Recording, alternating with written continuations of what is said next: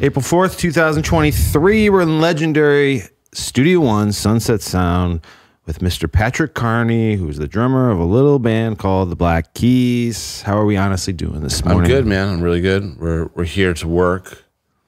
We're recording today in Studio Three. Yeah, and that means so much to us that you guys come contribute to the longevity of this place. Is it pretty important for the Keys to come in a a real recording studio?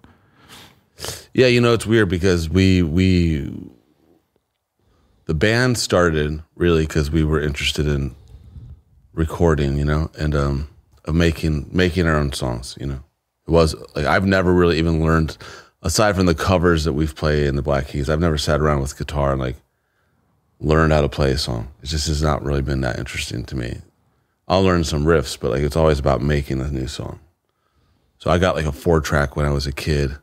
My dad got me a little um, Porta Studio One Tascam Oh, thing sick. when I was in seventh or eighth grade, seventh grade, I think. And uh, ever since then, I've just like my thing is like been trying to start try to start a band and record things. And so Dan and I grew up very close to each other, and we- we know each other for a long time. But when we were in our early twenties, essentially, we decided like we accidentally kind of started this band by recording.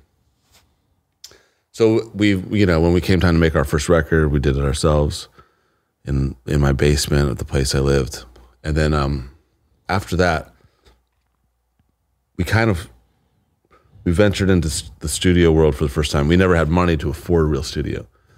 This guy, really nice guy, who ended up producing the Kill Killers' first record, Jeff Saltzman Yeah. he flew us from from Akron to Berkeley to record at his studio. He had a he had a you know a Neve and this room, and it was very nice of him. He flew us out, and we recorded there for a couple days, and we flew back and we played the stuff to like our girlfriends, and they're like, "It sounds too good, like you guys are screwing up." Was like the crunch away and like the I don't know. I mean, I mean, it wasn't that bad. It was good. I, we just were so insecure. I think that we just didn't know sure. how to communicate about music. We didn't know. We were unsure, you know, and we also were just. I was just learning my instrument. We were just learning how to write songs. What kind of set did you have right back then? What? ki- What's that? What kind of drum set were you playing on? Oh, anything. we had no money. We were like really, you know, we were very broke. Uh, by the, around that time, I bought like this cheap little Mapex with like an 18 inch kick drum, so I could fly it around. Sick. But we had, but basically, what I'm trying to say is we had like not great experiences in the studio, mainly because we didn't know, like, How to utilize it? yeah, how to use stuff, and so we went and like went back, and for the second record, I bought a Tascam 388 quarter inch eight track, basically like my four track, just with quarter inch tape and bigger, like like my four track. Uh, we made our, our record thick freakness on that thing, and then the next record we we went and I bought like a off of Fat Possum. I bought a one inch 16 track Tascam. 8516B with like the switchable Dolby on each channel. And I bought the matching mixing desk that came from Red Bear, Alberta, Red Deer, Alberta. It was uh in the hands of Loverboy's former like sound tech. so we recorded our third record on that. And then I mixed that on Pro Tools in my apartment with Dan. Wow. And then the next record, we started it and my tape machine broke like day one. So we just, um, that's when I learned like that there were fancy preamps.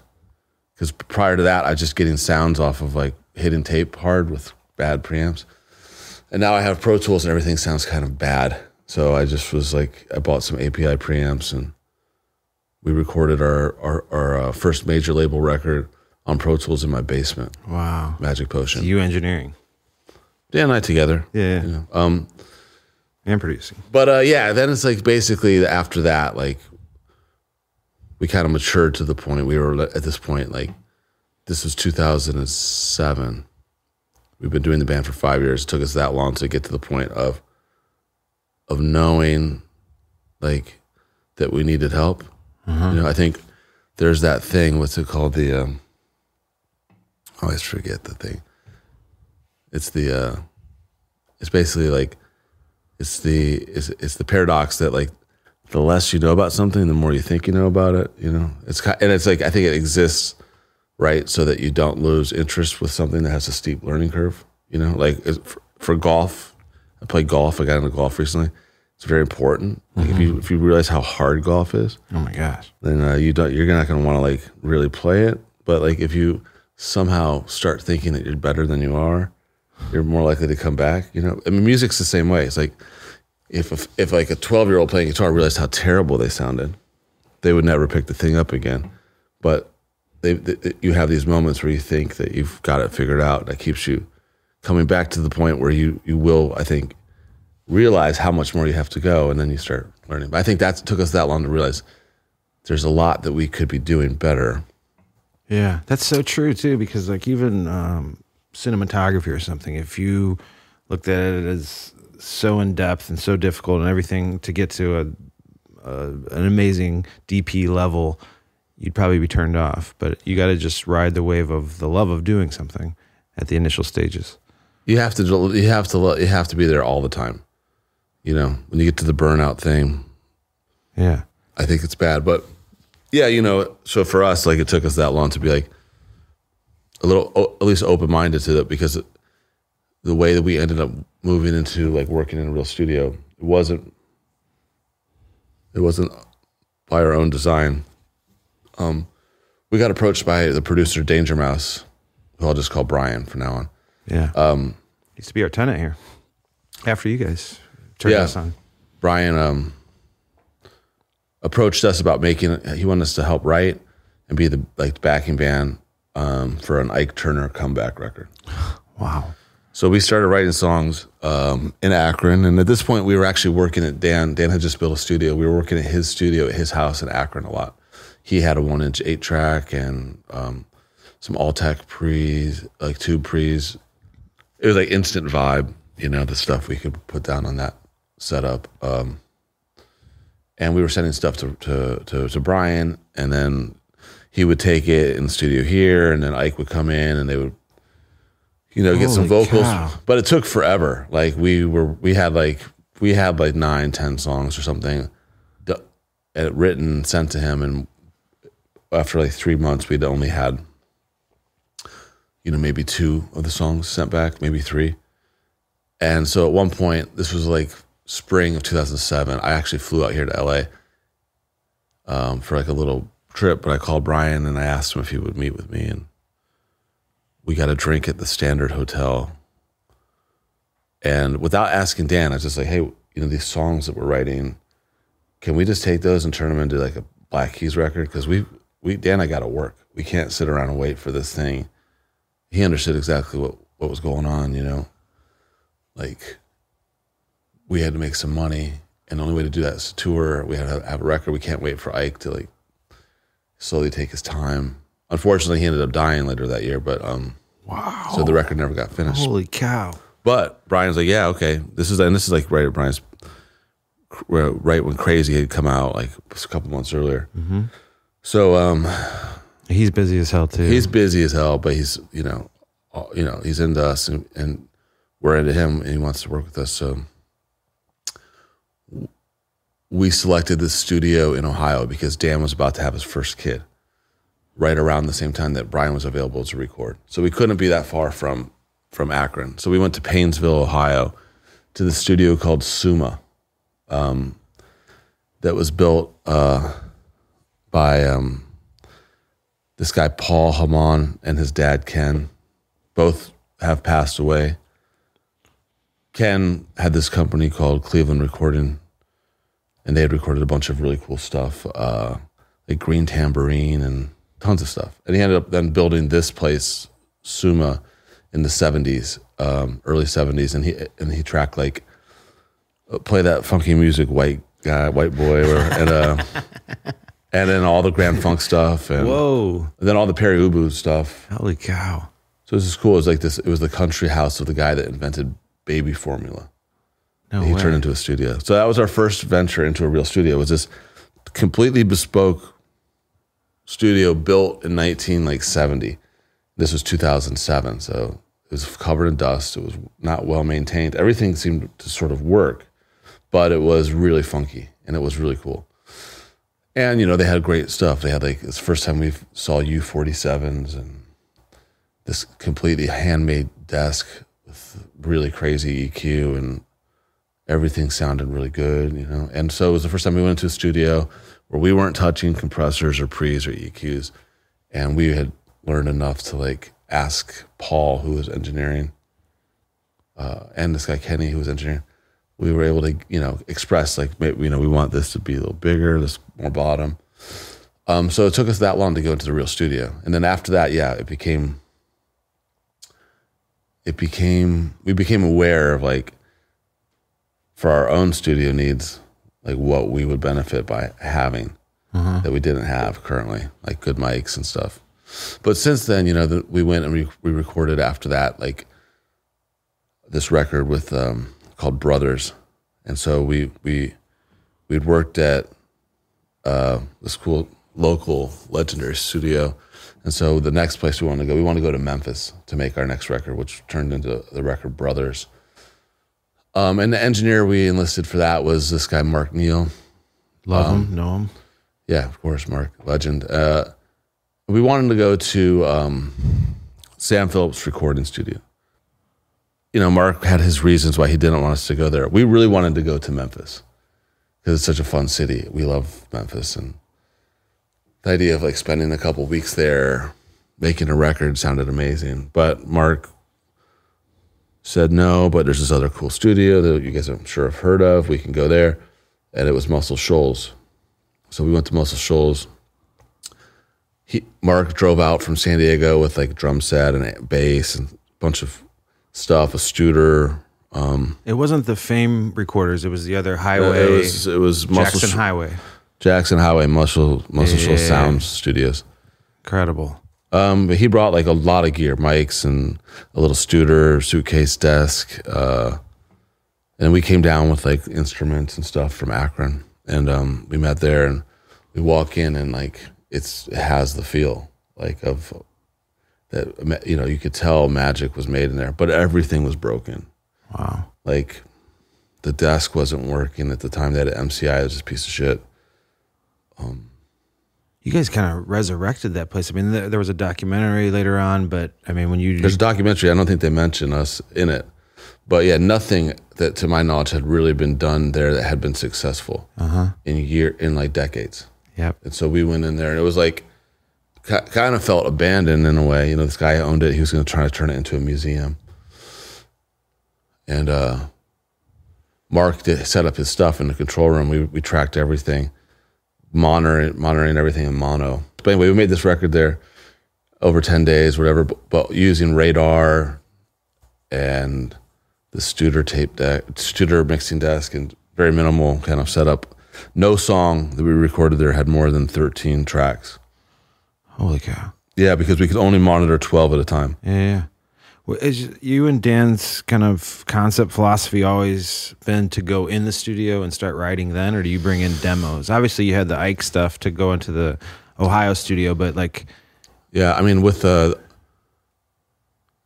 with our second record, Thick Freakness, um, we had been writing, we had been rehearsing for the, the only time in our band history that we ever did that was like the summer of 2002.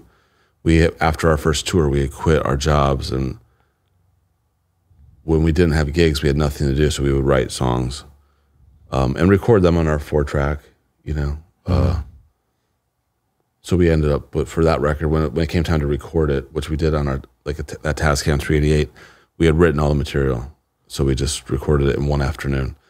Um, and then with with uh, with the record that became, um, man, I'm tr- I'm forgetting the name of the record. Attack and Release yeah, we have a lot of records. The um, Attack and Release, the one that that was one that was written for Ike. At least at least seven of the what, eleven or twelve songs were were written beforehand. gotcha. Um, but most of the time, I mean, the way that Dan and I like to work is to go into the studio and just create. Uh, it, it, if somebody has a chord progression or like a beat or something, that's usually the spark. You know, but like it's not like the fa- the times that we've gone in and there's been a fully formed song. There's been like one time that's happened. Uh, that's incredible. On the first record, there were a few. Dan would bring in some stuff that he had. Um, that's such a testament to your relationship together, also that you can go in and create magic. And even Bill said that to me. He's like, they wrote a song a day for 14 days every day when you were at Key Club. But yeah, I mean, we're making this new record now, and we've been Dan I've been we've been getting along better now than we ever have before. Like, um, not just musically, but just like personally, and we're having a lot of fun. So we've been working a ton, and in the studio, and uh, you know, we started the record just like we had some free time last like April a year ago, like right before our, our most recent record came out, we had some free time, so we went in the studio and we've been going in and out. When we have time. We've we've we are we we clock. Yeah, we've got like fifty songs that we've started, and we've got it pared down to like twenty five. But I mean, if we if we were in the studio, I think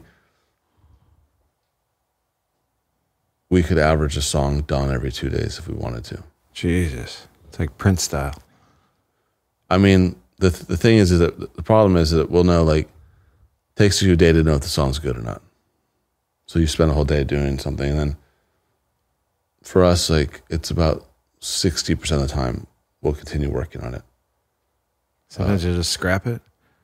Oh yeah, we have like seventy songs that we've scrapped in our career. One of them, but some of them are like these enigma songs. Like when we ended up doing our record that we did here, there was a song we spent a lot of time on.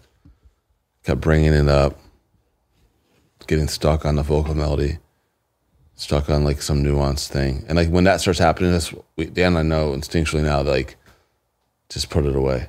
It's like just leave it alone. But you know that song never came out, and we, for the whole time we were working on it, like this is going to be the single clearly. And then it probably still would have been like the best song on the record, but we just we couldn't. If it doesn't happen quick for Dan and I, typically it's just not worth finishing. Even when it does come quick, do you second guess it after, you know, when you're writing on the spot? Like what you're feeling that day is so, you know, influential of what happens in the studio. Do you do th- three days later when you hear a rough mix, you're like, ah, fuck, what, what, what, what were we doing? And does that also happen a lot? Or is there a sense of like, No, I mean I look at things always when I'm working on it. Like I'll know Dan and I both have very similar opinions, and when we differ, like the, I, we both can see typically what the other person's struggling with. Um, so we always kind of find ourselves on that same page. Yeah. But I mean, like, yeah, I, I will sometimes like hear something, you know, after we've done it, and then one of us will be like, "Oh, wait, this this isn't right. Let's try it this way." But it's like more of a problem solving thing than like a just. And actually, you know, it's like an important thing that like I learned from Brian. You know, because it's like a lot of a lot of a lot of learning to make music. Now I come from the place where you know it's like it's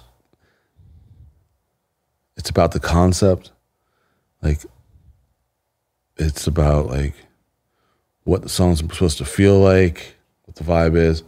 I'm I'm not like a, a super uh, technical musician, you know. Sometimes we need people like that to come in to help us execute shit, but it's for me it's more like it's different, you know. So um sometimes if I disagree with like the concept or direction, I used to like if someone was bringing something, I'd be like, I don't know about that. Early on into the stage of creating something, and uh, I, I don't do that anymore because uh, Brian taught me to just, you know, that you can't like, you can't shoot down an idea until it's been properly executed by the person who's presenting it, you know, and if if they're not ready to let it go, like just let them finish. Because I've seen it happen where something where I was like, this isn't gonna work, like another hour later, it's like kind of amazing, you know? And so Brian at one point pulled me out of uh, the studio in Suma and he's like, and at this point we were, you know, we just had met each other like a few months earlier, but we were, I think we already had kind of like a, a dynamic, like he, like older brother, younger brother dynamic. And he was like, Hey Pat, like, you gotta do me a favor. I was like, what's that? He's like, just like sometimes just shut the fuck up. Just let me finish something, and then just, just shut the fuck up. And then you can say something. And I was like, oh yeah, no problem. And then I think that's when we were we were writing the song "Strange Times," which became the single. Very cool. When you're down at Muscle Shoals, Mark Neill, he chose that place. You guys are writing in the room. Brothers is completed. It literally blows up. Well, Brothers wasn't just done there, but Where else did you go? Brothers is a complicated record because we we had we'd done some in Akron at Dan's studio on that eight track setup with the Altecs that Mark Neill had actually designed that studio. Then we did some in Muscle Shoals. We had done some a year earlier in San Diego at Mark Neill's home studio. And then after we'd done that stuff, we were waiting on mixes to come back from Mark. And when they came in from Mark, they were cool, but they're really, to our ears, very hi fi sounding. Um, which isn't a bad thing, but I wanted crunch. I wanted like, I wanted grit. Yeah. And so we took the masters and we sent them to Chad Blake Yes. Love and just told Chad to go go wild on him. And like the minute we got songs back it was like early November and it was clear he understood what we needed. How did you get in touch with Chad Blake? Because he's a big Sunset Sound Sound Factory guy that started. Chad, it's weird. It's just like, you know, it's just it's all it's all very connected. Like Yeah. music is very strange or a lot world is very strange. It's like one of the records I grew up like listening to a lot is a record that my uncle Ralph played on, um, and Dan's cousin uh, Robert Quine played on. It was very it's a Tom Waits record called Rain Dogs. It's like very unusual that we both have relatives that played on this record that we both were very influenced by. Incredible. And Chad, of course, mixed like mule variations. And so Dan was really into mule variations. And Ralph, my Uncle Ralph's also on that record. But um, you know, Chad was kind of a household name to us. But I didn't I didn't even understand the concept that you could send mixes send masters to someone else to mix until like right around that time. I didn't know that was like a, a thing. So Dan was the one that was like, we should send uh, we made this hip hop record like six months earlier called Blakroc, and jo- with Joel Hamilton at Studio G in New York. And one of the songs, Dan's like, we should send this to Chad Blake. I was like, yeah. So that mix was so good. Like Joel's mixes were great, but they're a little bit more hard edged, and like the Chad stuff is a little bit just funkier. Yeah. So- it's kind of like a hip hop bottom end kind of.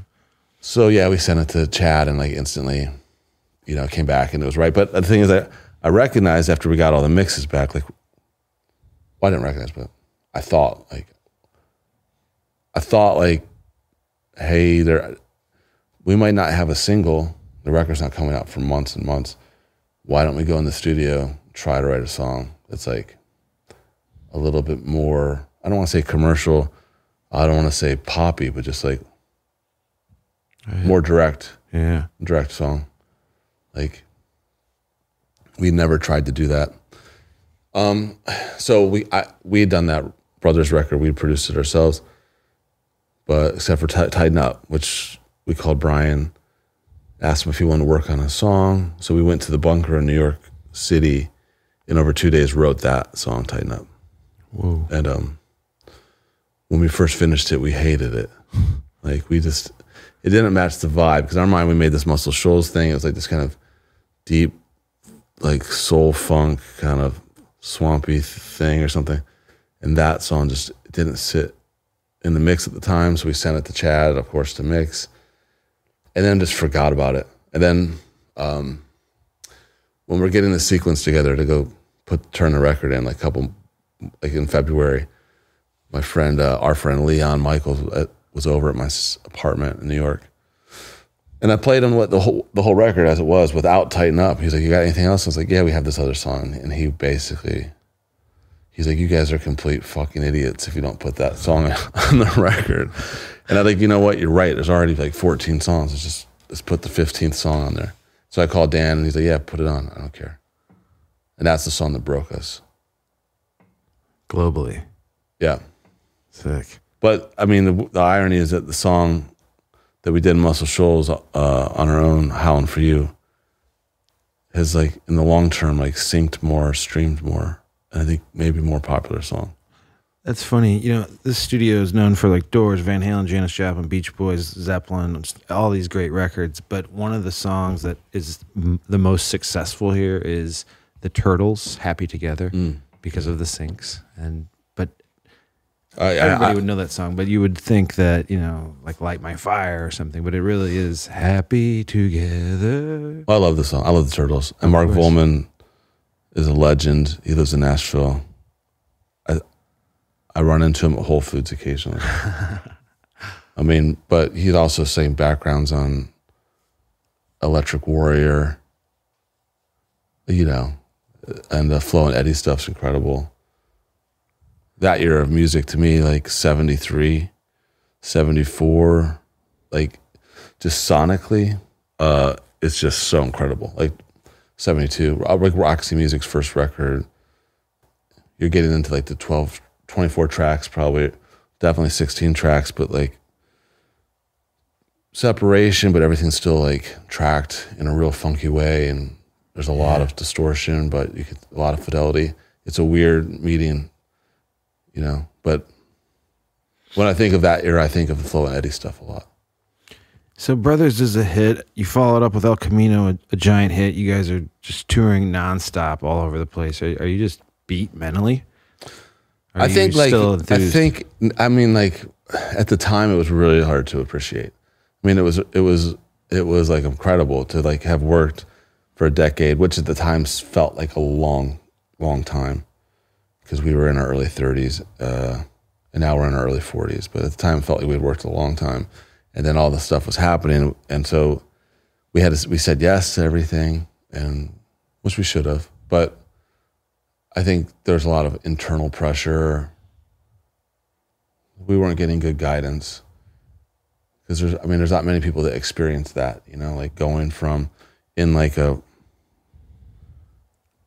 you know, going from that, that, that, that period of time where like, you maybe think like when you turn 30, you don't think that you're like, you know, you feel a lot older than you are, but like to then like bust onto like Madison Square Garden stage and that kind of stuff. Like it's kind of, kind of spun, spins you out. I mean, like, and I, I can only imagine what happens if you go like from like your first record that happening. But you know, like the faster you rise, the faster you fall. I think it's, the pressure is just too great. yeah.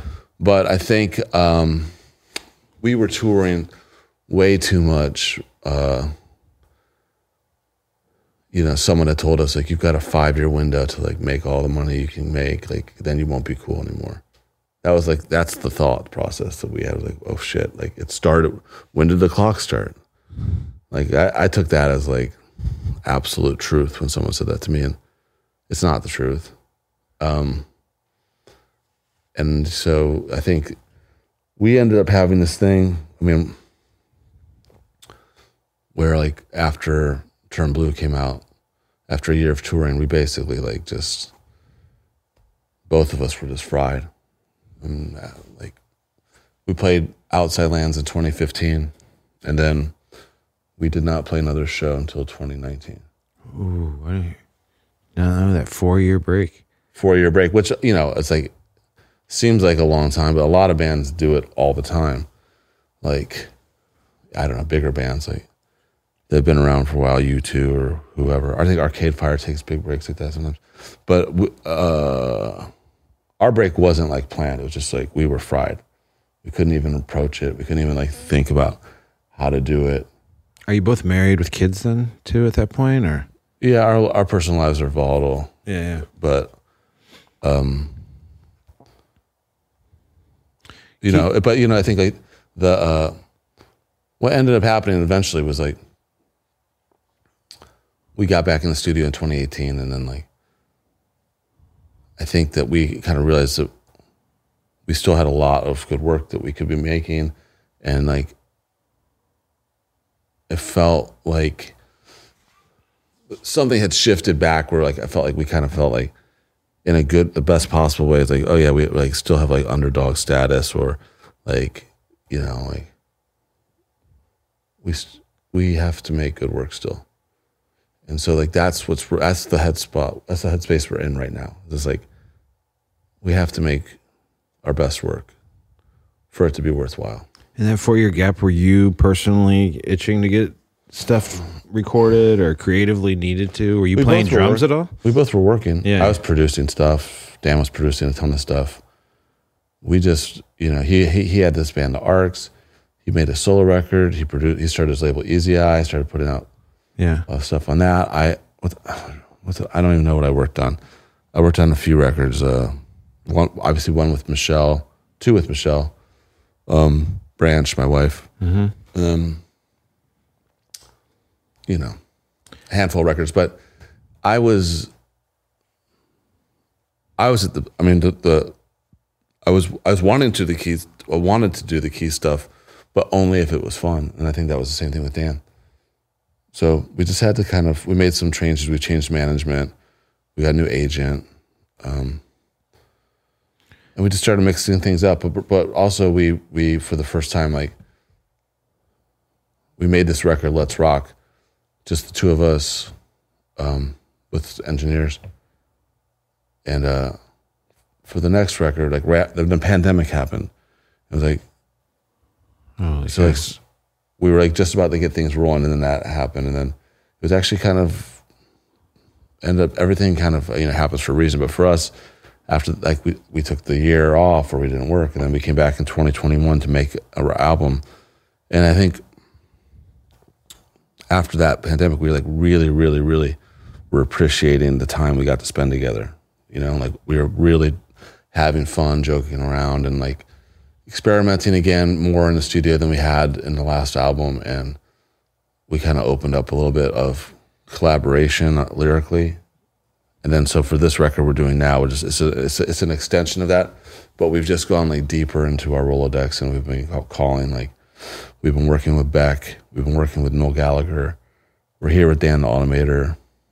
You know we've been we've been pushing ourselves and our friends to make good work Love that.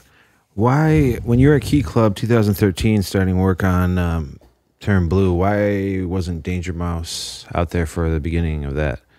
Or would he kind of always just pop in on certain tracks? And I mean, I think that was like that's the thing about being in a band. You know, it's like just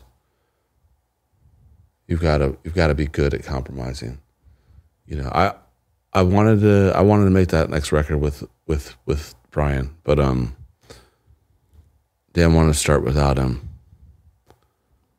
and uh, we ended up coming back to work with Brian. But I think we just want to see what we could do without him because we, you know, and I think it would have been it would have been cool, but Dan had literally just separated from his wife like week earlier. I think you know you have he, they have they had a, a, young daughter, his way four at the time. You know, so just Jesus. very heavy. Uh, so he's looking for no stress, just chilling, writing music. we just like sometimes that type of work, and it's it's like we made brothers when it was under the same type of conditions, only with me, and I didn't have a kid, and it was very productive. yeah. Uh, but it's like once you have kids, it becomes much different. You, I think it's maybe way harder to work through a stressful situation away from your family. You know, obviously, if you have children, I know that now. I didn't know. That's part of the problem with Dan and I, and me understanding what he needed. And I, I didn't have kids until uh, until 2018. Dan had a kid in, 20, 2007. His first kid was born. After 11 records and you've been playing music with Dan since junior high, high school. 90, 97, 90, 97, 98. yeah. What's something about Dan Auerbach that makes you a better musician or even a better person? Well, I mean, Dan is a better musician than I am. You know, that goes without saying.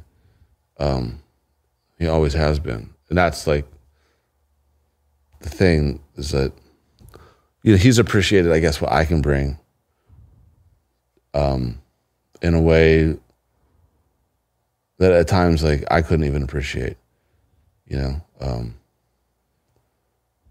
Dan's a, he's a, he he knows how to curate what he wants around him, and he's you know there's a lot of good things, a lot of great things about Dan. Um, but I think, you know, we we make really good music together. I think we both have a, a lot of uh, we both have a strong kind of Midwest work ethic. You know, when we started the band, we both were like, when we started it, we were a three piece, but the third guy didn't want to come to practice, and it became clear that like this was going to be a problem. Like Dan and I were both very committed to it and willing to like sleep in the van, make no money, drive around the country with no guaranteed money. How many other people are going to be willing to do that? And so we didn't even fuck around trying to find a third person. Um, but we were willing to do all that. And uh, we also, you know, we were willing to like go through those metamorphoses they have to. Like, are we a two piece blues rock band? Or are we like one of the bigger alternative rock bands on the planet? You know, it's like, and how do you do, how do you go there? Like, and like, how do you ask for the right help? How do you make those transitions without like compromising, like the, you know, your your artistic integrity? You know, like how do you know that fine line of like, am I doing something just because it's cool? Am I doing something because and new just because it's new, or am I doing something because this is what I'm into? And we've always kind of been able to walk that line together. You know, I'm from Chicago. Uh, my dad even worked with Buddy Guy. cool. I was so influenced by the blues growing up. Were you and Dan the same way? Where you're listening to Taj Mahal, Delta Blues Records, Uh, Muddy Dan- Waters? Dan grew up listening to blues music, um, that kind of stuff. Uh, You were into like All Hound, of Dog, diff- Hound Dog Taylor was Yeah, big yeah. for him. Um, I was into. I mean, my dad really loved music. My dad introduced me to like Beefheart. You know, sick, Um, Led Zeppelin, Beatles, Stones. which is you know psychedelic blues has a lot of blues. Yeah, I Taj Mahal played on. I never. I heard like Captain Beefheart. Um, I heard Tom Waits, then Captain Beefheart, then Howlin' Wolf. Wow. Okay. So I always went backwards, Yeah. Uh, and Dan went the opposite way. Yeah. it was That's cool. Though. Howlin' Wolf, Captain Beefheart, Tom Waits. I mean, I think that's the you, you know you start tell a lot by someone like that's why I, for a long time like I, I when I thought of the blues I thought of like the worst possible music of all time like 80s kind of gated reverb like fog machine duster jacket leather jacket I mean I just but you know now I mean I actually listen I probably I, bet you if you listen like I probably listen to more 50s electric blues currently than Dan does probably yeah. um, which I, which would not have been the case prior to like a year ago. Well, that party you had Saturday night, which was th- the coolest fucking thing ever. Um, you're picking out all the 45s you're spinning all night. I mean, that was an incredible set list you guys are going through. Yeah, we were playing some deep 45s. Dan and I have gotten into this thing we do call we call them record hangs, where we just bring our 45s and spin with friends. Um, which sounds like a pretty generic idea, but like I've only ever seen it done a few times. There's this place called uh, um, man, I forget what they called it. It was a Wednesday night club in London, and it was like 20 years ago. You go to the basement of this house in Soho, and this guy would have a mono speaker and just play like 45s. And like that's really insane. But like that, that was like the only other time I've really seen heavily curated people just playing 45s uh, exclusively, which is the key.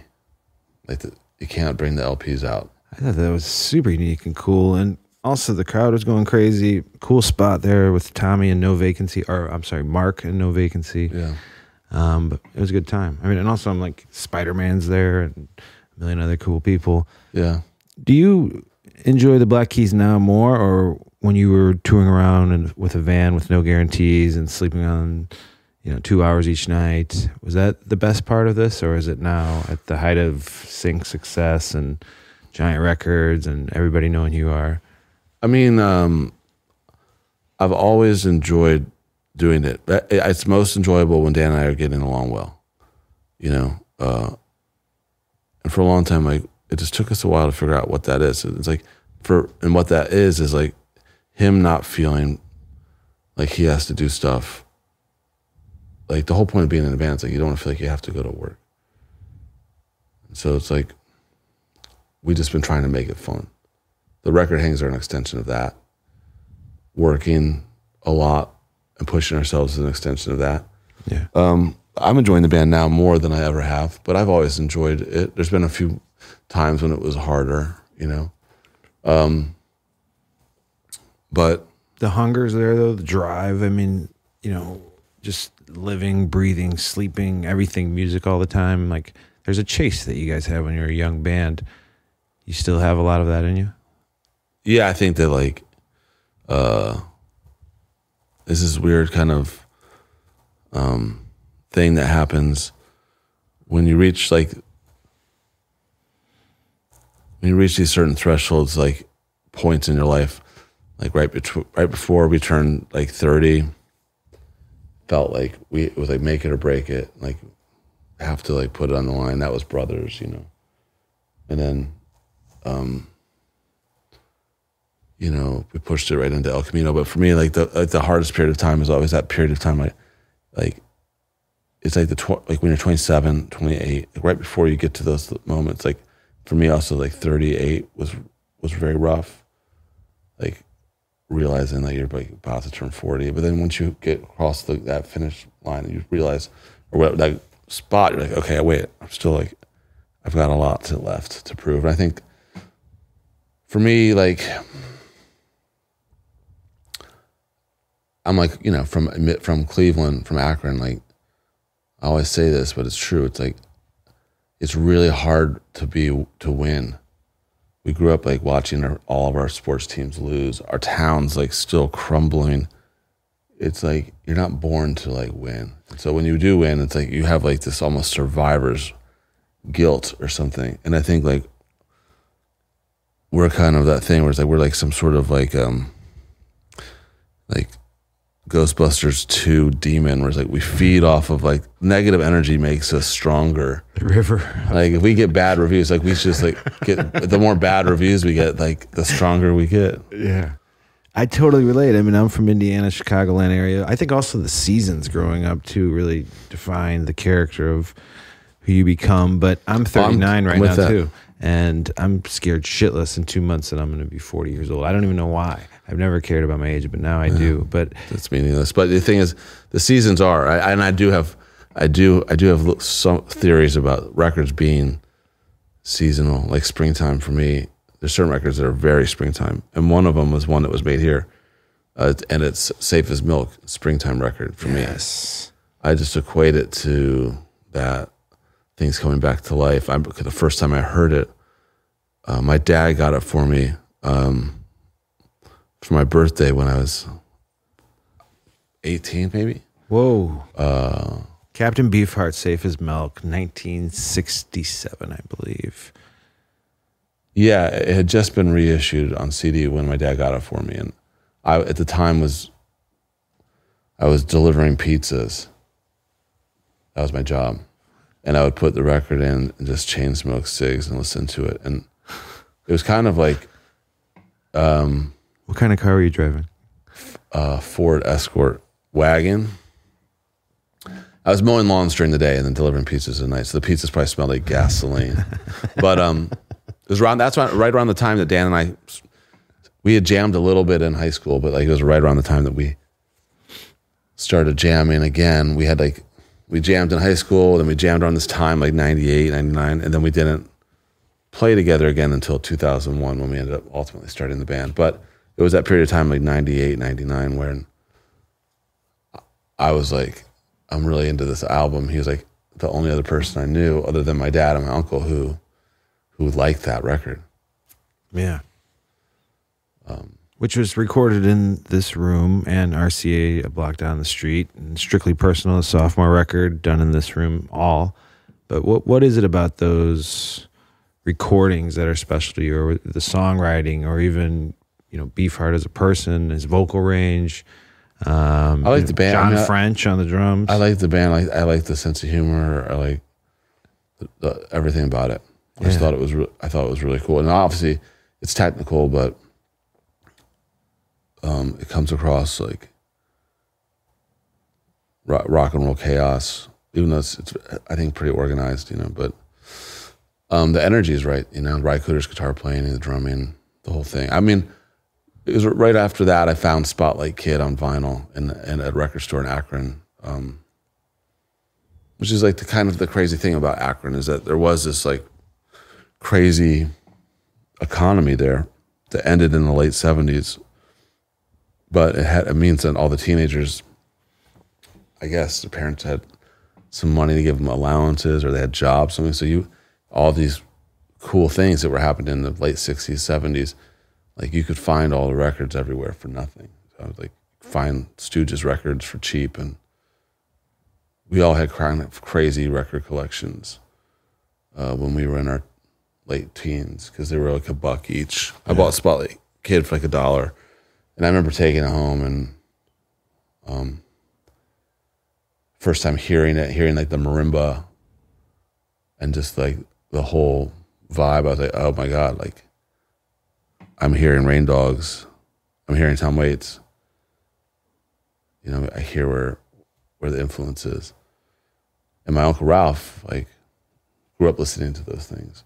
So like he was a huge influence on me.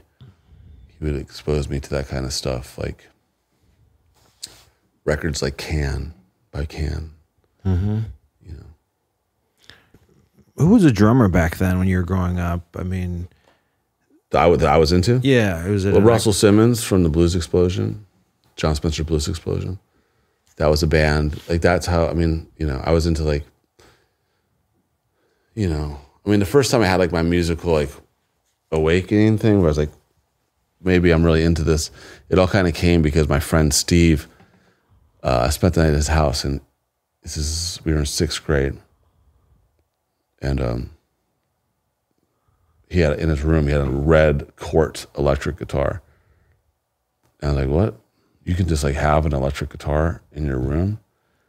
That's amazing." He's like, "Yeah, dude." He plugged it in, like played something. I was like, "What the? That's just insane." And I, and then I went to my dad like the next day, like, "Steve has an electric guitar. Like, I, I want to get one for Christmas. That's what I want." And my dad's like, "Okay, if you do your chores and stuff, maybe you'll get one." And then he he went to the library and he came back and he gave me like Jimi Hendrix smash hits and Led Zeppelin um, too, and both those records, but especially hearing like Whole Lot of Love, like just being like, "That's electric guitar. That's what it can do." Kind of got the the bug, and then like weeks later, my brother comes home. My older brother comes home with Nirvana's Nevermind. Like, so I'm just like, and then I get an electric guitar. I'm just like, boom, perfect storm, like right at that age.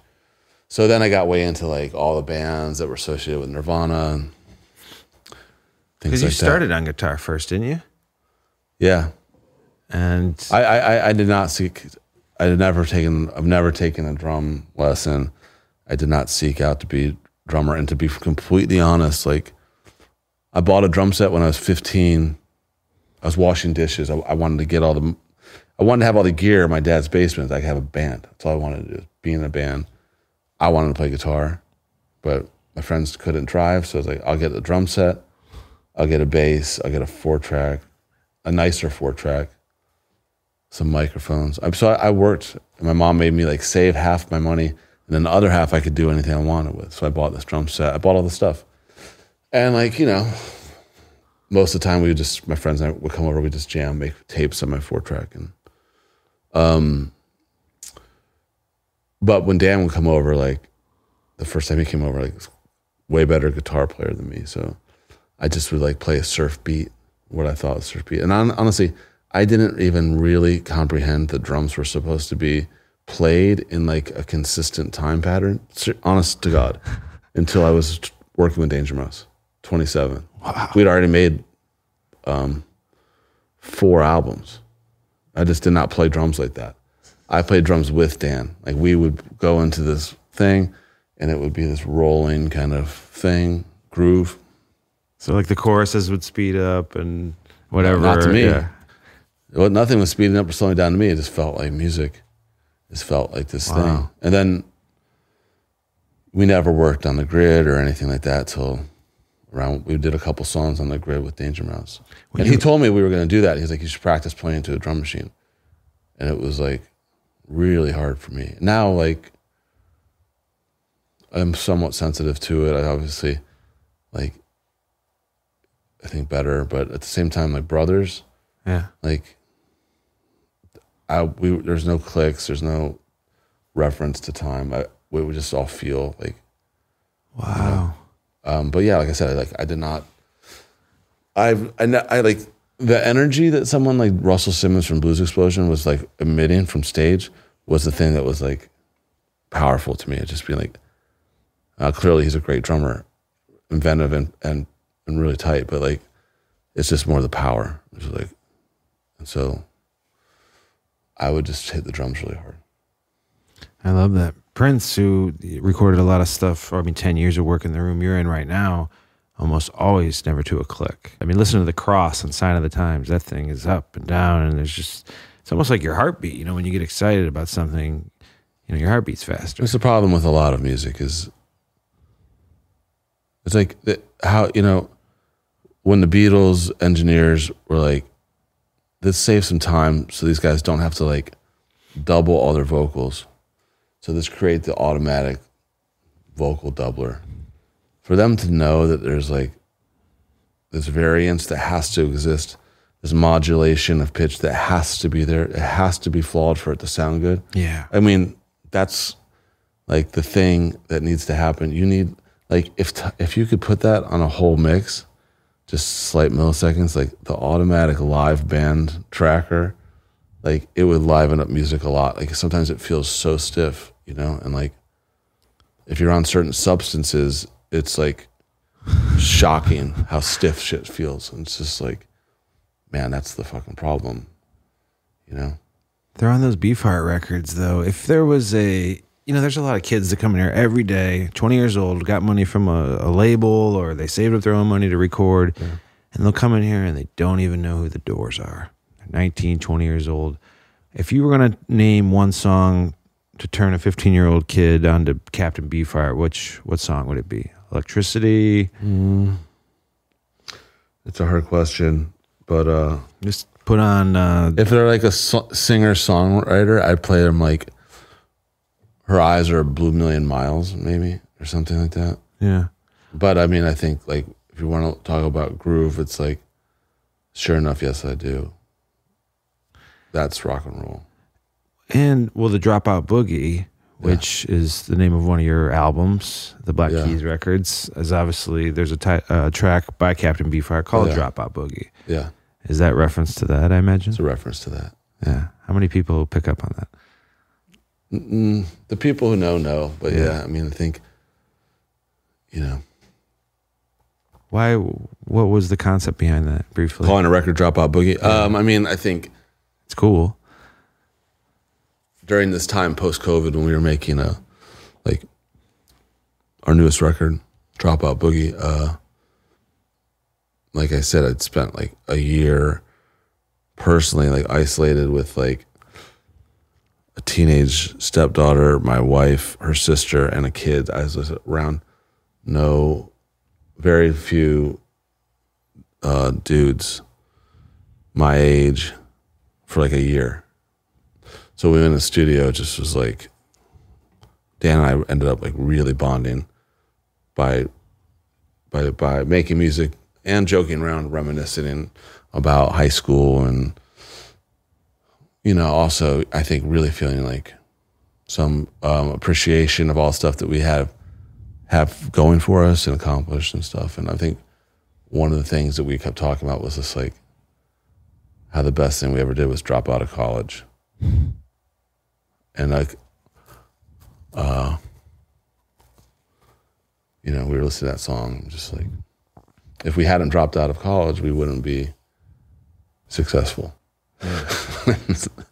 that realization i think was was really funny to us For people or for artists starting out, what's what do you attribute to the Black Keys success? Uh, the most i mean honestly, hardworking honestly, band just uh, going around nonstop, or is it? honestly honestly i think that is part of it is that if we had college degrees if we had been if we had a backup plan if we had plan B, when we hit certain parts where things got hard or opportunities arose in those areas, like who knows, man, what would happen. But I think knowing that like there's no other option and this is what we want to do and and and then realizing that like it makes you commit to being a musician. It makes you understand what that is and you know, Dan's always called them lifers, you know, that person's a lifer. You know, like they're not here just to see what they can get going. If they can't, they're out. They're there, you know, and like, so I think that's it, you know. Yeah. And I also, I think, I think the dynamic between Dan and I, like, you know, he has a younger brother.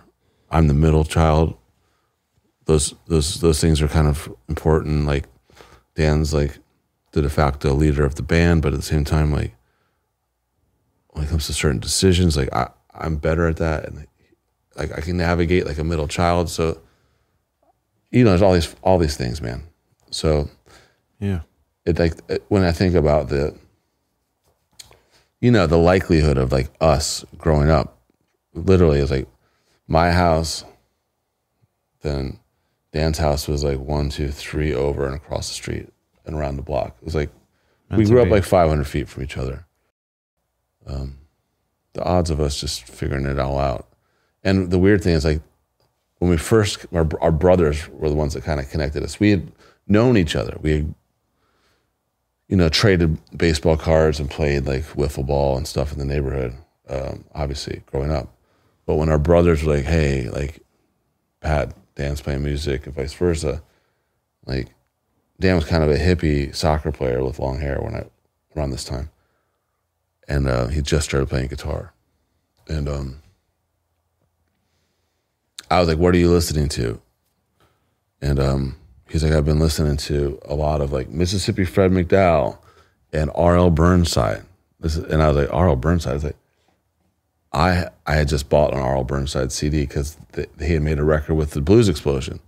It's like I came atta- through this stuff all through indie rock. He came through it all through like blues, and I was like, that's weird. That like you don't have any of these records that I have, and I don't have any of these records that you have, but we have this one piece. And then we ended up being signed to that label, you know, Fat Possum, that released both those records. So Do you believe in God? Do you think that's? I mean, that's a lot of things are so serendipitous or meant to be, and just organically come together and happen in the weirdest, strangest ways. Do you attribute that to the universe, or is that well, I, I, I, some superpower? I don't want to get too crazy, but it is like just I, don't, to be. I, I don't believe or disbelieve in things that you don't know. yeah, You know, I agree. So, so it's like, do I believe in that there's a God? It's possible. Do I believe that there isn't God? It's possible. Yeah. But like, I think you walk into, I think like, you know, um, if someone were to say, like, this is this is an interesting thing.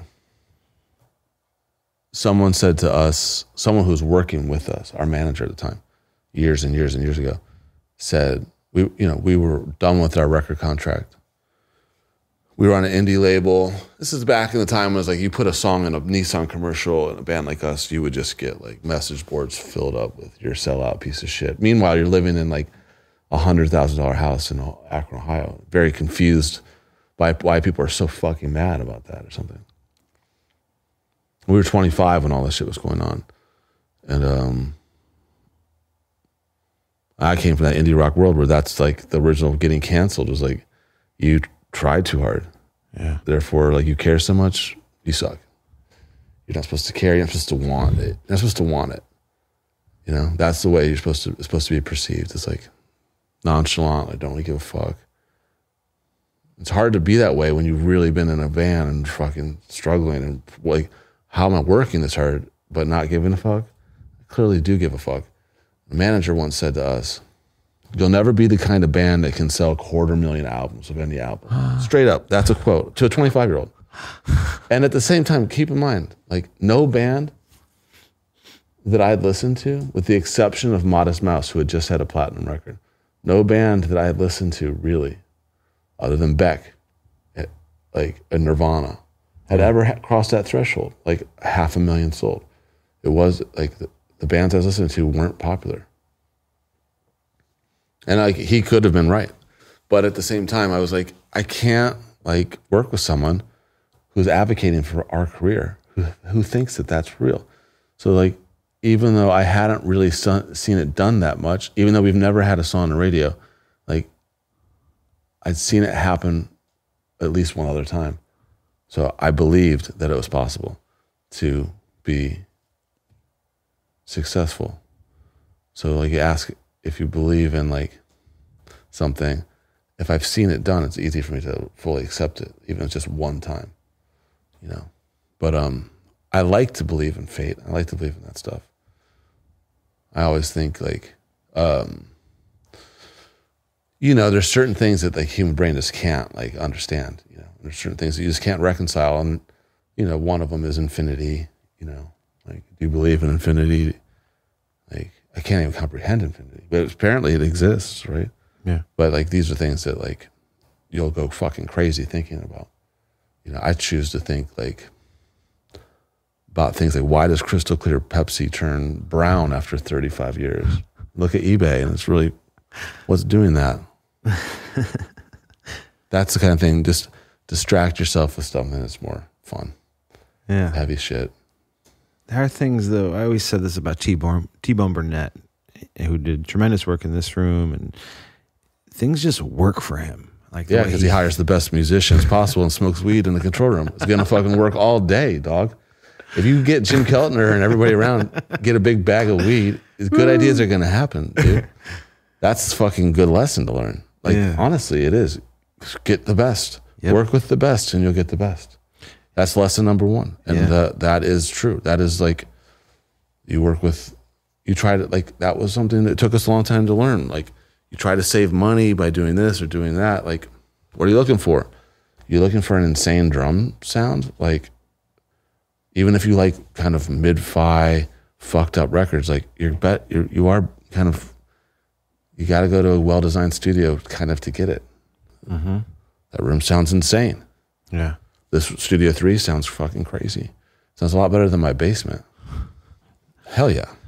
This studio has been here for 63 years, father son operation, and so to be able The, to but the coolest thing to learn is like when you come into the sunset, you know, and this is true with the few great studios that still remain. Not so much with Abbey Road because all the gear's been kind of removed. The you know it's still incredible, but like it's different. Because you're like looking at an SSL or whatever. It's just not the vibe is not in the control room. You come here and you know like the Neve is in Studio Two has probably been here since at least the what like seventy eight or something, late seventies. The API has been here since the yeah, the seventies. Dominio API came was put in the room you're in in 1976, and you know, But- but Prince so, worked on that. so you board. see the desks that have been here, and so but what you really see is like it's actually a minimal amount of outboard gear. It's just the best of the best. It's like original LA two A's, eleven seventy sixes, and you don't need many of those things to make things sound insane. And the microphones, kind of are and the room design. It's kind of it's the it's all of it. You know. So it's like you. I, I have. I have a, a vintage API at my house. I have a U47. I have, you know, all this stuff. But um, the X factor is like, and actually, and I actually have an, an engineer that used to work here that works at my studio. He did Morgan Stratton, who gets Oh, really? insane insane sounds in my studio. But what you don't have is like, I think the the feeling of being in a room like this, knowing the history, and also the slight pressure of like it costing you not a ton, but like you gotta stay on your feet. You can't just like fuck off. yeah, there's a sense of focus that Pressure is good. and being inspired. Um, we take a fan question for the Sunset Sound Roundtable, and I pick it out, and there was one that stuck out to me, and it said, "Patrick, Hmm. do you ever look at the top ten songs on Billboard and think, what the fuck?" Oh yeah, but it's been like that my whole life. Um, you know, but I It is outrageous. Well, you know, I I I- I don't want to sound like a prick because this is just re- reality. But like, if you if you if you take the world and you and you and you and you look at it through like just the bell curve of intelligence, half the world is below average, you know, and average isn't that high. Mm-hmm. That You, makes you- perfect you know, sense. uh, so it's like not. I mean, I, I know I'm not an idiot when it comes to certain things. When it comes to music, I, I have taste that is very specific, and uh, you start to get into these things where you can navigate complicated stuff. And you realize, like, I, I have probably an average, slightly above average intelligence. I, I'm like leaning towards like maybe 25%, 30% of that bell curve is smart, you know, on this thing where they're probably into who knows what probably they're probably into the worst music Yeah. because they're probably so focused on something way more important. Like most people don't most people like trash, man. Um, and when it comes to certain things, I like trash. Uh, I have low level needs when it comes to like certain things. I like horrible films. I don't like pretentious films. I don't like super pretentious music. I like very specific stuff. I'm always saying like when it comes to alternative rock, which is probably the music that I like the most, like I hate like 90% of it. You know, like I don't want to, I'm very particular. Like if someone said like, oh, you like, what, what are you into? It's like, well, I like, and like, I like, uh, I like 90s alternative grunge. It's like, well, what bands do you like? It's like, well, I actually hate most of them. You know what I mean? When it comes to like uh, 60s psychedelic bands, what bands do you like? Well, I, I don't really like the Grateful Dead that much. I don't like Quicksilver, Messenger. I mean, like, I fucking like very few amount, like a very small amount. You know what I mean? I'm, I'm like not the guy to be curating what people should listen to. I have very specific tastes. Um, and, you know, that stuff that resonates like across a big thing. It's cool when you can create that. I think it's really cool when a band can create something like that that gets in that mix. But like, it, we were always told like, don't have a top forty song. Don't have a top forty song. It'll like, it'll ruin your crowds. Wow. I've seen that. I've seen it happen. I don't know. It's it's a complicated thing because if you think about all these, like how cool it would be like to be, if it was 1968 again, and like you could be in the Doors and your songs were like hitting the top ten, and or you could be in the Turtles. All those bands had miserable experiences. They all ended up in complete terrible spots. You know what I mean? Disaster, drug overdoses, getting ripped off by managers. It's like, would you rather be in Wilco or would you rather have been in the Turtles? I, mean, I think you'd rather have been in Wilco, I think. Yeah. Do you think it's also though that kids, teenagers today aren't exposed to a lot of this great music? And I mean, that's even what I try to do is just expose them to Beef Beefheart and um, Montrose. You know, Rock Candy was done in this room. I tell everybody that. That's one of the coolest drum sounds ever by Donn Landee. who Also it's weird how things hit and don't hit. You know, it's like, I don't just like rock and roll. I hate so much of it. yeah. I, it's like, I don't like Montrose. I don't, I don't like Van Halen. I just don't. It didn't hit for me. It just wasn't there. It's like there's. I appreciate it, you know, but it, it was. I would never put it on. You know, um, that's the cool thing about being a music fan. It's like, it's like I like this. I don't like this. I, I think like I like it when I see my stepdaughter or my son uh, have a strong opinion about something. It means that they care. And even if they're listening to something I really don't like, at least they care enough to know. But the only way I can tell is if they if they if they strongly dislike something, and they strongly like something, I'm happy. Uh, to be like just complacent is, is kind of sad thing. You know what I mean? Like I'm kind of complacent when it comes to to certain like thing like a bean and cheese burrito. Like I'm, I'm kind of I don't give a fuck. I don't really care. Like Poquito Mas, Taco Bell, I don't fucking care. When it comes to like a James Brown track, I- really do care what song I'm to listen to. It's like some I want, some I don't. But I, I play stuff for my for my son, and like I'll play him stuff we're working on, and he'll he'll be very opinionated. But what's crazy is this: like uh, when we first did our song "Wild Child," he liked it, and then like a week later, he did not like it, and then now he asks he wants to hear it. You know what I mean? And I was like, it's interesting because like I'm I'm that way a lot. Things like I didn't like, like the first time I heard "My Bloody Valentine," I did not like them. And then the second time I couldn't get it. The third time I couldn't get it. I didn't really understand how to appreciate that group until I was like in my late twenties. Um, but that's the thing about music is that my tastes are always changing. You know what I mean? I could get way into Montrose next year. I don't fucking know. You know what I mean? But I, I haven't gone to that thing where I've learned how to appreciate it. Same thing with Van Halen.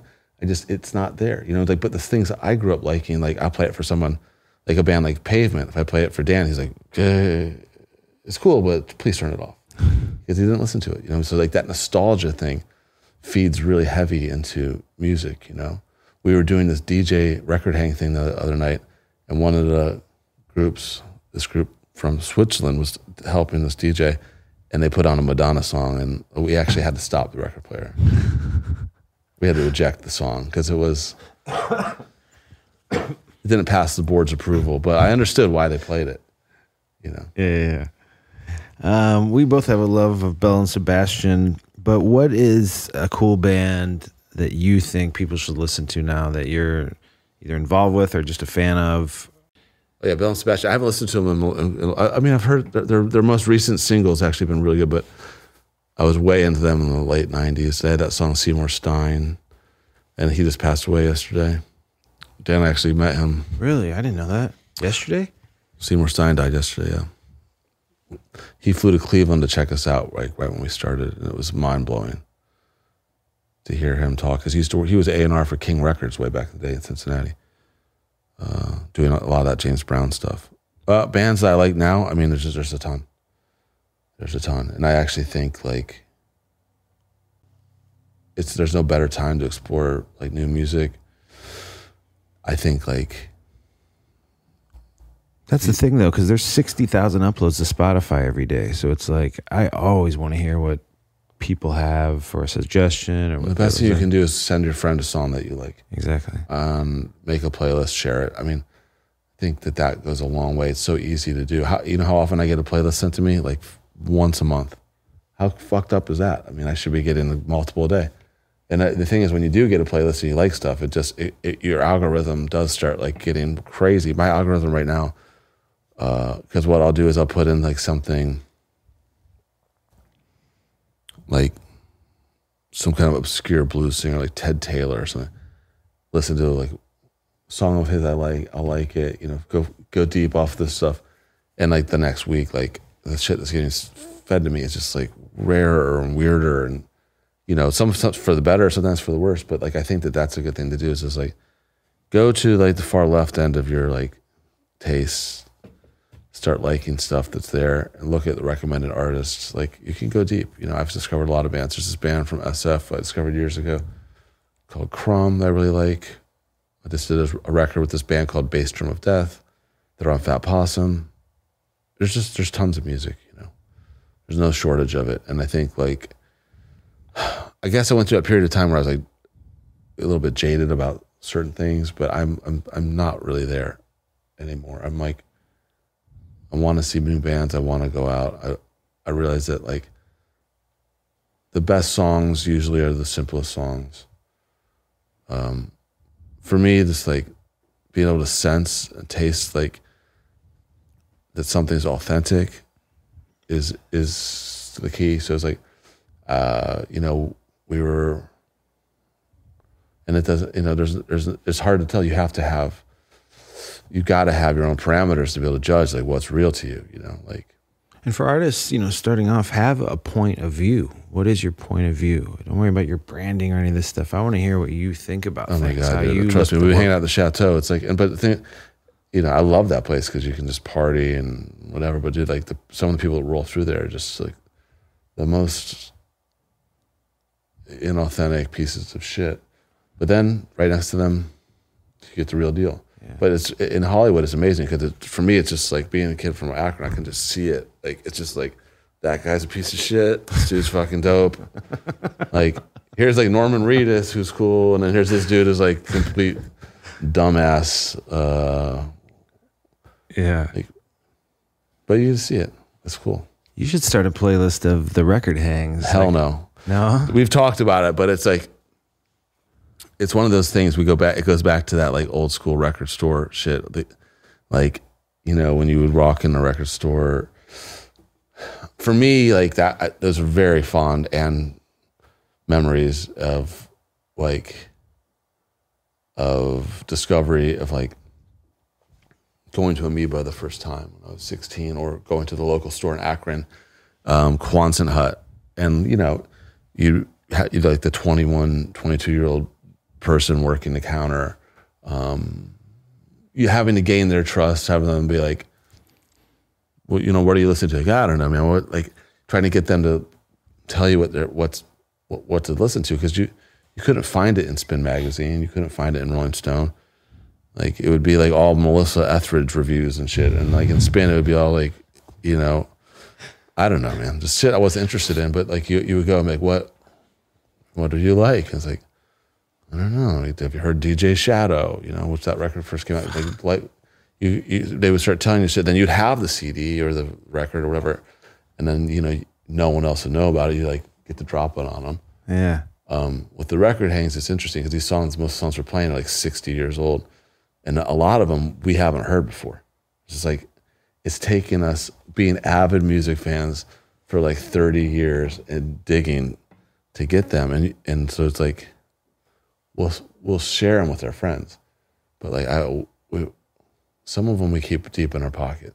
Yeah. Some of them you can't even Shazam, you know. I only But- knew about 20% of them. but the thing is, is that in order to get played, they have to be good. It can't just be some rare shit. It has to be. There has to be something.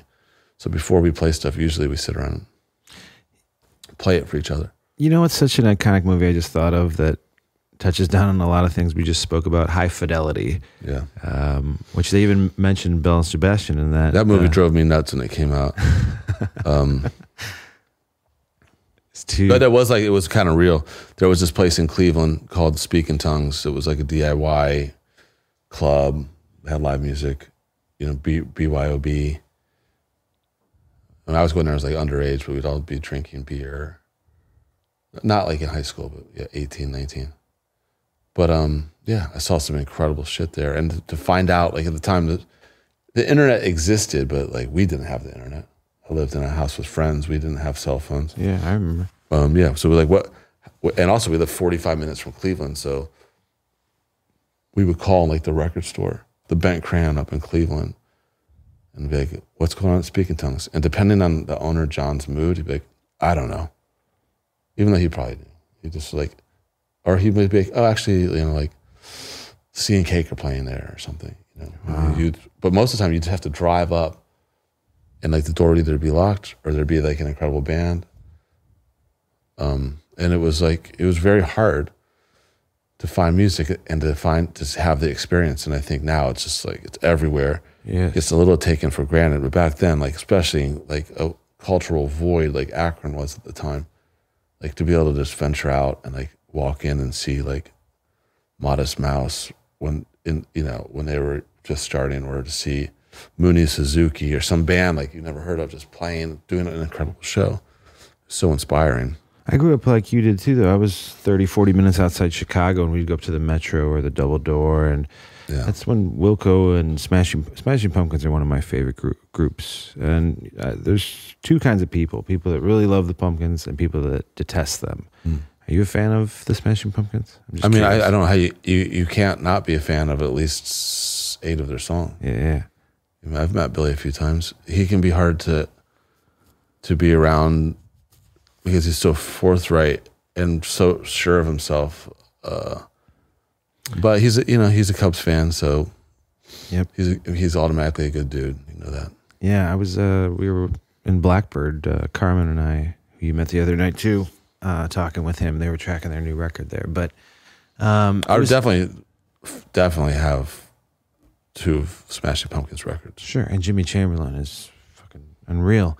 But that was such a great time just in my life growing up, and simple, and really enjoyed things. Is it? But it, you hit it right on the head when you said there's just so much music now. It's cheapened it almost, or there's so much. That we're exposed to. And I think it's all just cell phones and social media. Wouldn't you agree? I don't know. I mean, back in the, I think there was a real void. I mean, music was great, but like we're in like the late '90s.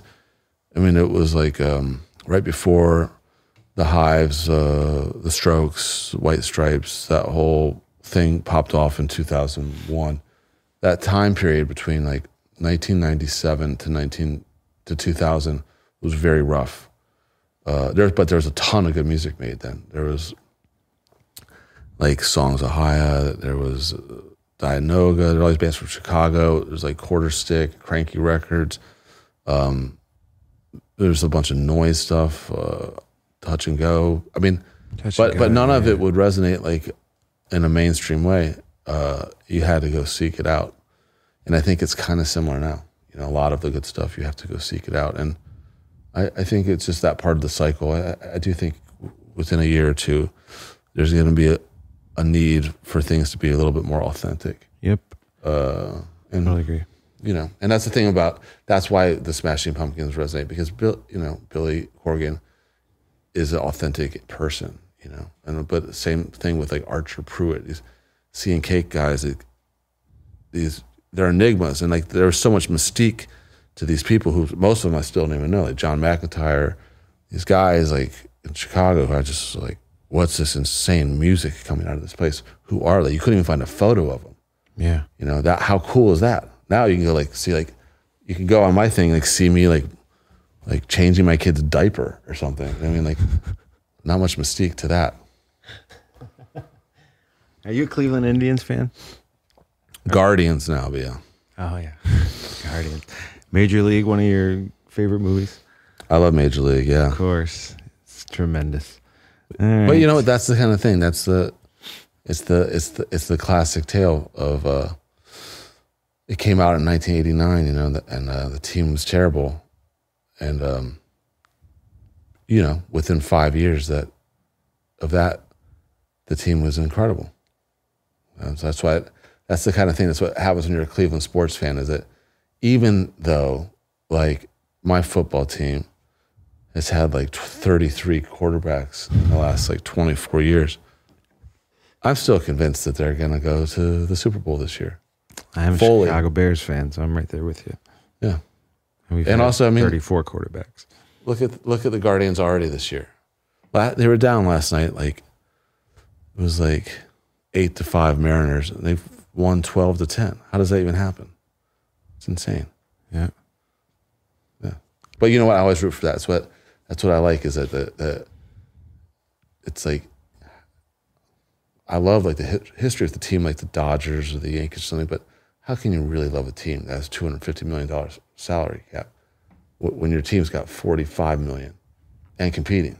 Exactly. And the thing is, is that it's because the Cleveland farm system is so fucking insane. The pitching, uh, especially, that problem is those teams like Cleveland or the A's or whatever have to go out and find all these guys. They never can hold on to them. So when I'm watching the, like World Series after World Series, it's like there's at least one or two former Guardian guys on this team. it's like Moneyball. Oh, it's just bullshit, man. World isn't fair, you know. But Last question. Two last questions. LeBron James, fan or no fan? I, I lo- can't stand him. I, I- mean, I love LeBron's basketball playing.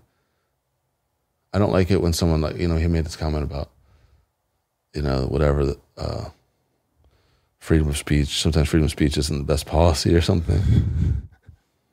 That's kind of an interesting way thing to say, but Exactly.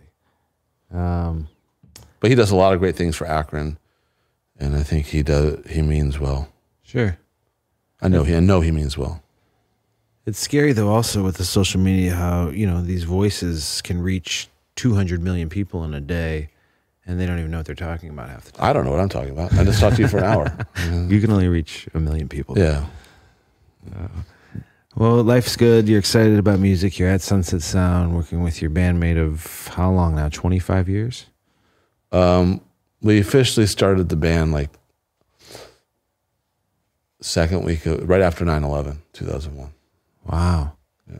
What a crazy time. We had made this demo right before that. I was supposed to record his blues. He had like a bar band that played blues covers. I was supposed to record them on this digital uh, Korg 12 track I just gotten. And um, I told him to come over this one afternoon. I think it was around like September uh, 8th. It's like the Thursday or something before 9 11. He showed up his other bandmates didn't, and my friend Gabe and I were there. And so Dan's like, "Why don't you play drums?" And then Gabe, you can play like the organ. So we made this demo. I never, I hadn't played drums in years, two years, and I sat down and just made up some drum parts, recorded it, and then I was mixing it that weekend. Then 9 11 happened, and then um, I gave him the recordings like on the 13th or 14th of September. And a couple of days later, he called me. He's like, I just thought we were having fun. He was like, we should start a band. We should start a band. I, I want to send these to some labels as a demo. So my brother made a um, cover, and I was like, well, we should call ourselves the Black Keys. Like that was like instantly the name of the band because um, You came up with that. I came up with it, but it was like we both agreed instantly because it was this weird thing where my dad was a journalist. He worked for the Akron Beacon Journal. And Dan's dad is like an antique dealer who was into outsider art. So Dan's father had discovered this like schizophrenic artist in Akron who made these outsider kind of insane, five foot tall, 50 foot long scrolls of just like cross dressing state patrolmen and caskets that turn into like fuel pumps. It was just like this crazy psycho kind of art. It was incredible. But the dude, my, uh, his name's Alfred McMoore. He, my dad wrote a story about him. He found out because he found out about this guy from Chuck, Dan's dad, and this dude would call Dan's house and my house like every day, five, six times a day, and leave these psycho messages, just like, Jim, Chuck, it's Alfred. I need Diet Coke. I need some pipe tobacco. I need some crayons. If you don't bring these to me, he lived at like a half a house. If you don't bring these to me, you're a D flat. You're a black key. you're a black key. That was his insult because he thought it sounded like so dissonant. Wow. But like that's it. We're the black keys, and Dad's like done. We had no other. There's no other decision. So I called my brother. Boom, boom, boom. We send it out cold, and like we hear back from like three or four labels. This label in Austin, Chicken Ranch. I'm still in touch with the owner of that. Estrus in Bellingham, Washington. The guy says, if you come up here and play a show, I'm happy to come check you out. And then the third was a label here in Burbank called Alive. And he, the guy said, I'll put your record out. Give me 12 more songs, 12 songs, and I'll put your record out. Um, and I'll pay for mastering, and I'll give you 50 copies on vinyl and 200 CDs. And that was like our agreement. And based on that, we quit school. yeah. Last question. What if Dan hadn't called that day and you didn't start the Black Keys? Where would Patrick Carney be in 2023? Man, I don't know. Where would don't- you I- like to be? Um, I honestly can't even think about it, but uh, I don't know. I don't know. No clue. Do you think you'd produce records or be involved in the industry at Well, all? Well, that's what I wanted to do. That's why I had that digital 12 track. I wanted to That's what I was kind of going on. produce records and I wanted to make music. Um, but I, I- I do think that the beauty with music is collaboration. You know, it's like, it's so, 100%. it's so, a band is a unique thing. There's so few of them. Like, like it's, it's to have a four piece band is like nearly impossible. You know, and, and Dan and I kind of realized that like after our first couple months of being a band, it's just like, but a band, a collabor, a collaboration, like true thing where it's like, oh yeah, he's in a bad mood today. I know to like give the distance, uh, but I still have to get this. Understanding that dynamic, it is like a marriage. You know, it is this thing, and I do think you end up with a greater, uh, a thing that's greater than the sums of its parts. You know, and I do think that there is this enigma that's always been attractive to me. I, I've always like I've met Dave Grohl and I met Chris Novoselic for the first time with Dave Grohl, and when I saw those two together, like it was already like I'm like it was different. It was like it's Nirvana, almost. It's it's different. Know I mean, like I, I've met Robert Plant, but I have not met Robert Plant with Jimmy Page, and I think if I saw those two together, it would melt my brain. You know what I mean? Um, that's the thing that's exciting about bands and music. It's like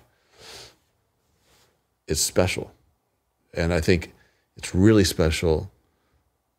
Like when you can go see a band and you know that you're seeing the band, the whole thing. And I understand why Led Zeppelin doesn't play shows really anymore, other than twice, because they understand that. Yep. And so it's like it is. That's it. That's the authentic band. You know. Do you think the Black Keys will go on for another 20 years? I think that as long as we're making music that we think is vital to us, uh, Why then we will. And as long as we're having fun, I think it's really important that, like, it's important that we both that we don't burn out again. You know. So it's like Dan's gonna make his side projects. He's gonna do his solo stuff. He's gonna do what he needs to do. I'm gonna do what I need to do, and we're gonna keep keep things moving. You know. Um, but yeah, I mean, I didn't. I would never have guessed, even in 2005. Like once we had, once we'd already been somewhat established. If someone were to say, "You're gonna be a band, you're gonna be around," you know, talking about your band 18 years from now or whatever, I, I would have said, "Fuck no." There would have been no way. Wow. Would you still be playing music, do you think? If there wasn't the, you know, if Alive Records hadn't taken and distributed your first record, would you still be drumming? I, I know I would because my friends in Akron are still doing it. Yeah. And you love it that much, right? Oh yeah. I mean, performing live has never been like the thing that like I get off on. I mean, I, I do like it now, but like creating music has always been the thing. That's the interest to me. Wow. You know. We'll end on that note, and I'll let you get to doing that today, sir. I don't want to take Cool. up your whole morning, but All I can't man. tell you how much I appreciate you sitting down and being a part of Sunset, Well- coming in here. It's cool to. It's always cool to be here. It's cool to be asked to do this, and um, yeah, man. Yes, Happy massive to be here. respect. Thank you, sir. All right. Pat, Yeah. that was fun.